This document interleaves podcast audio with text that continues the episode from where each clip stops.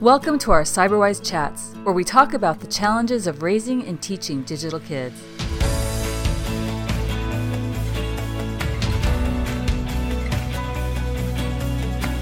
I'm Diana Graber, author of Raising Humans in a Digital World and founder of Cyberwise and Cybercivics. Join every episode with Dr. Pamela Rutledge, who's the director of the Media Psychology Research Center. Our always lively conversations tackle topics like cyberbullying, screen time, TikTok, and everything in between.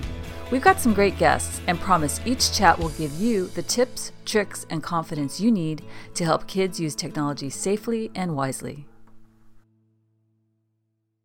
All right, so welcome everybody to our CyberWise chat. Um, I'm Diana Graber. I'm the author of Raising Humans in a Digital World and founder of CyberWise and Cybercivics. I'm here with Dr. Pamela Rutledge below. Um, she is the director of the Media Psychology Research Center, also with Rick Andreoli, who's the editor in chief of Parentology, and Arias Collins, who is our community manager at CyberWise. Um, as always, she will be manning or womaning our chat today. So if you have questions as we go along, please put them in there and she will interrupt us and ask us those questions. Um, and also stay to the end because that's when we give our important tips to parents regarding this topic. So today we're talking about Instagram, which we have not talked about for a while because TikTok seems to take all the air out of the room, right? But Instagram is an important one. Um, for those of you living under a rock for the last million of years, Instagram is a social media app used by more than a billion people around the world. Um, it's where we share photos, videos, and messages. Uh, teens still rank it as one of the top social media apps they use, along with TikTok, Snapchat, and YouTube. Um, I just saw a study, you know, for a long time, Instagram was their number one place or social media site that they use. And I just saw a study that's been surpassed now uh, by TikTok and Snapchat, which I think is interesting.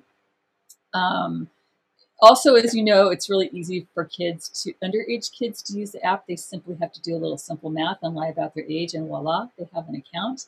Um, I read an interesting study from Ofcom that finds that half of children between 11 and 12 have social media accounts, which I think we've seen studies like that elsewhere. But the weird thing in that study that I did not know is that it reports that parental awareness of the age limit is low, that only 8 in 10 parents uh, surveyed know that there is an age limit on Instagram or Snapchat that you have to be 13 to use the services. So I found that super surprising. Uh, which leads us to our topic of today.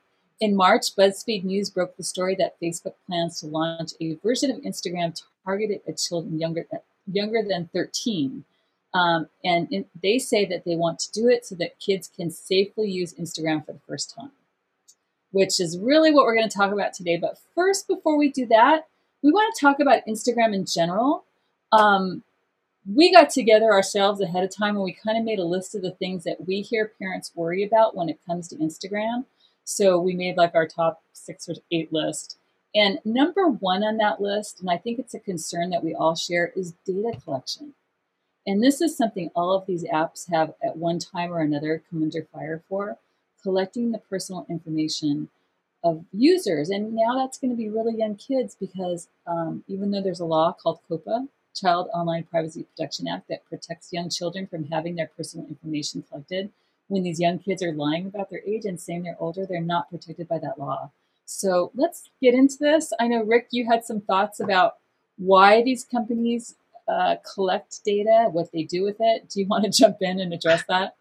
Well, the thing that I think we always have to keep in our heads whenever kids want to be on social media or ourselves is that these companies are businesses, right? They are here to make money. And I worked at a, a people search service, and we often got people saying, Why isn't this free? Well, because millions and millions of dollars have been invested in making this work. And you get that back and your investors get that back by making money. So the data collection is all about how to do targeted advertising. And i've done paid media ads across all the different networks and facebook is by far the best. It is by far the best. And they finally worked out the kinks a bit between facebook and instagram. So now you can target better on instagram as well. Um, now, they're very specific on some things, though, if parents are concerned. Facebook does not allow smoking or vaping ads, they don't allow firearms, alcohol to anybody under 21, assuming they've told the age, uh, and limited on CBD, definitely no marijuana, um, any kind of drug stuff.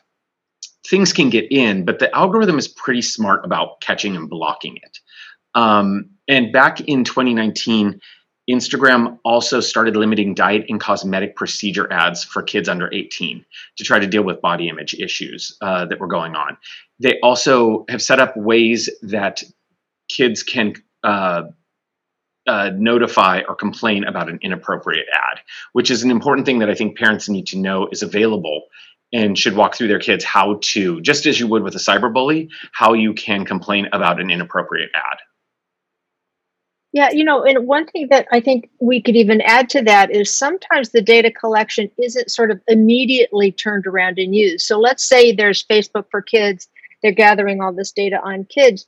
Even if it's not used real time to target, it goes into a database that then gets sold to someone who then can look at behavioral patterns of kids, products, likes, you know, all of that kind of thing. So it, it actually becomes a value to someone, even if it's not specifically targeted.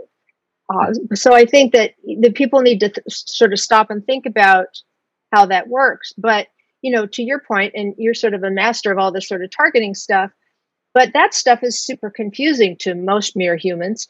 And so if if as adults we don't really understand how targeting works, it's really asking a lot to expect kids to understand how their behavior is going to res- result in targeting, although it's entirely possible they get it better than I do, it's still, um, you know, it's still a pretty complex thing, especially for young kids who aren't good developmentally at hypothetical situations. They, you know, don't do what if questions with eight year olds. You know, that's it's wait till they're 12.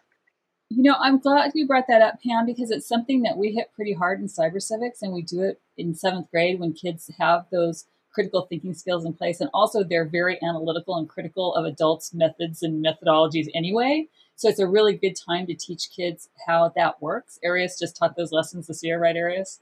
And yeah.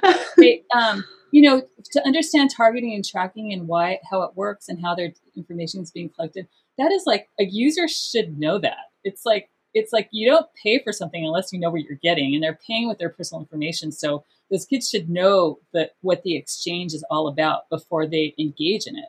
And Arius, maybe you can jump in, but I know when I've taught those lessons, kids are like, "Holy cow, this isn't fair! Like I don't want them to know this about me." And you know, I think it's just respectful for any user to be given that knowledge ahead of time. Well, and to Rick's point, it's very easy to forget that because people are socializing or being entertained on these sites that they are in fact a business run by Facebook, run by Instagram. Well, that's the same thing now. But and that is an expensive proposition to run. But we're not used to thinking of our the sort of entertainment as being our behavior as being the payment for that for that uh, privilege. Yeah. So yeah. I think I, I think you know for good reason we're all on the same page that the collection of personal information is a big one. And all of these apps, we're not picking on Instagram today. At one time or another, they've all come into scrutiny for this process because, especially young kids, are using their apps, obviously, and their information is being collected and used. Rick, I'm sorry, I interrupted you. No, no, no. That's that's all good. It's a, it, I, I would be beating a dead horse by talking about how targeting works. So we're good. Yeah well, well, that you know what, and that kind of leads us into the whole thing with it. You said that this is a business model, and when you think about what's happening out there with the business model, TikTok is attracting super young users. I, I found a great number that now I can't find. Oh yeah, in July, TikTok classified more than a third of its 49 million daily users, a third of that, uh, in the United States as being 14 years old or younger, according to internal documents in the New York Times. That's a lot. Who can do the math? Wow.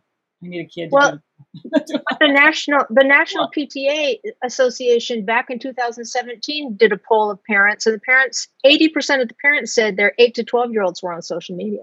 So mm-hmm. I, I, had to kind of chuckle when you said, you know, that they wanted Instagram for kids, so it would be the first time a kid had posted on Instagram. It's like, yeah, in your dreams.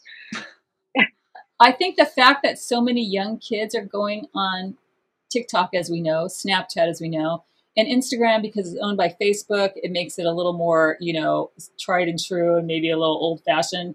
And so perhaps they see kids gravitating to these hotter apps, and this is their shot at getting the younger kids used to using Instagram. So, do you guys agree? Yeah, because if you think about it, so people are you know snapchat and tiktok are so popular and the joke is that facebook is for grandparents which is probably my age and um, you know and instagram is like old people in their 30s the easiest way to get them in is how do you get the kids into it before? So then that brings down the age when they're old enough to get full instagram.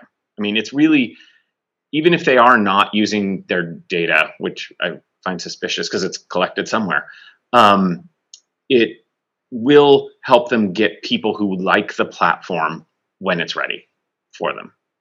So right. I know we've touched on a lot of this already, but Pam, what are some of the downsides of having kids under 13 using a version of Instagram? Well, I, Not that they'd use it, but if they did. Right, right. Well, I mean, you know, uh, first of all, I don't think the Instagram for kids is going to fly because I don't know a kid who, if I said, here, this is made for kids, that would want to use it unless they were five or six and they thought it was designed for eight year olds. So already you've got kind of a, a, barrier to access in terms of the, the psychology. But with kids between eight and 12 who are looking at all these images, particularly on Instagram, images are very powerful. They communicate all kinds of emotions and context and you know all kinds of things instantaneously because we don't have to translate text it isn't there's no text to translate into you know from symbols to meaning we just goes right to meaning so it for kids who don't have critical thinking ability it starts to really skew their perception of social norms or what it me- what it means to be popular or what it means to look good or what it means to be one of the kids right? So it's or cool you know so it really can redefine how someone sees the world through this these kinds of images